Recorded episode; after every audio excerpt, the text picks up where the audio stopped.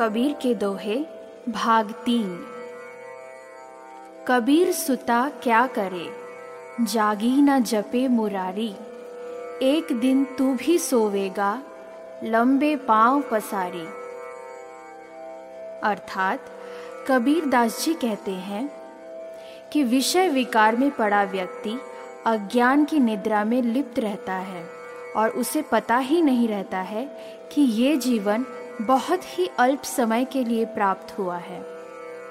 इसलिए कबीर साहिब कहते हैं कि जागो, सचेत हो जाओ और इस तन में प्राणों के रहते रहते हरि के नाम का सुमिरन करो। जीवात्मा पूर्ण परमात्मा का ही एक अंश होता है। माया के द्वारा ही आत्मा पथ भ्रष्ट हो गई है।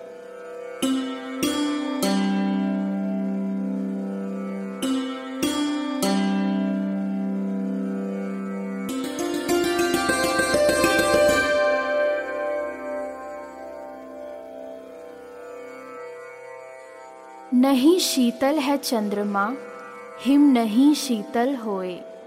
कबीर शीतल संत जन, नाम स्नेही होए।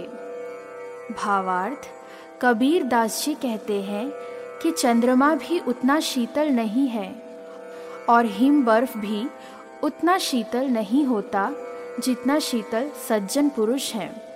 सज्जन पुरुष मन से शीतल और सभी से स्नेह करने वाले होते हैं।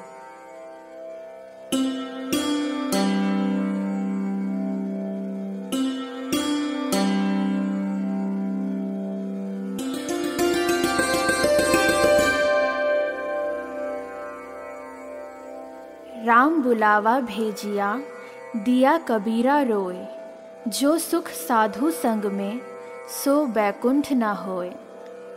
अर्थात कबीर दास जी कहते हैं कि जो सच्चे संतों की अहमियत जानता है, जिसे उनसे प्रेम हो, जो उनके साथ रहकर ही हर परिस्थिति में आनंद मनाता हो, ऐसे व्यक्ति को स्वयं भगवान विष्णु भी अपने लोक बैकुंठ में लेने के लिए आए तो भी उसे वो फीका लगेगा, क्योंकि जो सुख सच्चे संतों के संग में है वो बैकुंठ में नहीं है।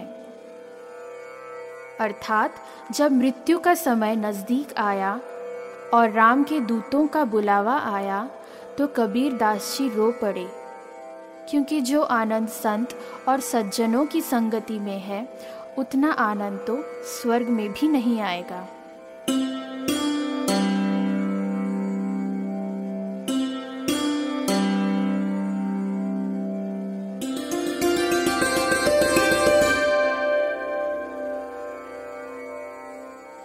शीलवंत सबसे बड़ा, सब रत्नन की खान। 3 लोक की संपदा, रही शील में आन। भावार्थ, कबीर दास जी कहते हैं कि चरित्रवान व्यक्ति ही यहाँ सबसे महान है। वही सब गुणों की खान है, ज्ञान रत्नों का भंडार है, 3 लोकों की शान है। सारा ऐश्वर्य जीवन के 3 लोकों के वैभव से भी बड़ा है उसका प्रभा मंडल। गुण भी चरित्रवान व्यक्ति में ही ठहरते हैं, वही उन्हें धारण कर सकता है। व्यक्ति का सबसे बड़ा गुण धर्म उसका चरित्र ही है।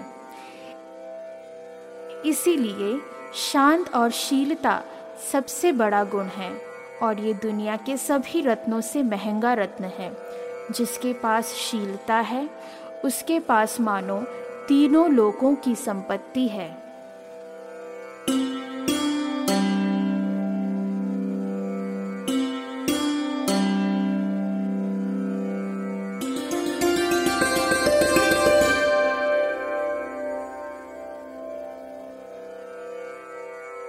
माखी गुड़ में गड़ी रहे, पंख रहे लिपटाए।